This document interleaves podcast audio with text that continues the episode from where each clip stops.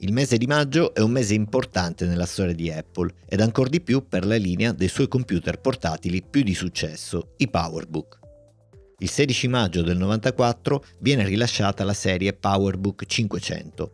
Il primo modello ad essere introdotto fu il 540C, con una dotazione di serie davvero all'avanguardia per l'epoca, che comprendeva caratteristiche mai viste sino ad allora in un computer portatile. Casse stereo, un display a matrice attiva, una porta Ethernet integrata ed un trackpad.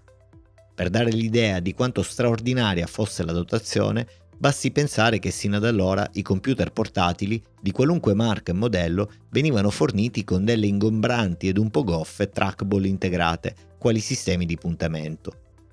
Il portatile venne presentato con il processore Motorola 68 LC040. Queste macchine, tuttavia, erano dotate di una scheda sostituibile in cui era alloggiato il processore del computer.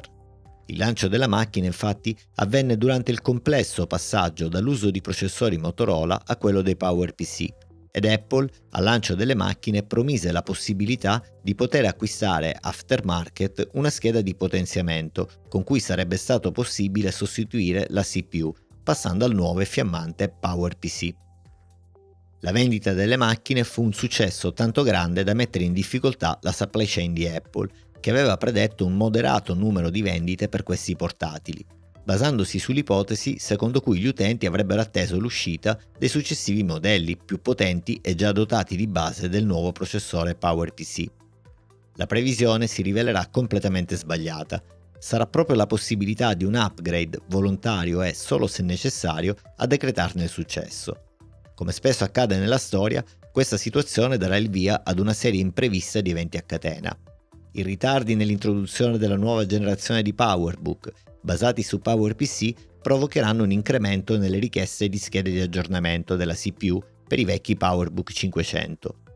La Newer Technology, la società che produceva le schede di aggiornamento su licenza Apple, inizierà a vendere schede di potenziamento prima ancora della stessa Apple introducendo inoltre una speciale variante di queste schede con una velocità tale da rendere i PowerBook 500 addirittura più efficienti rispetto ai nuovi modelli basati su PowerPC.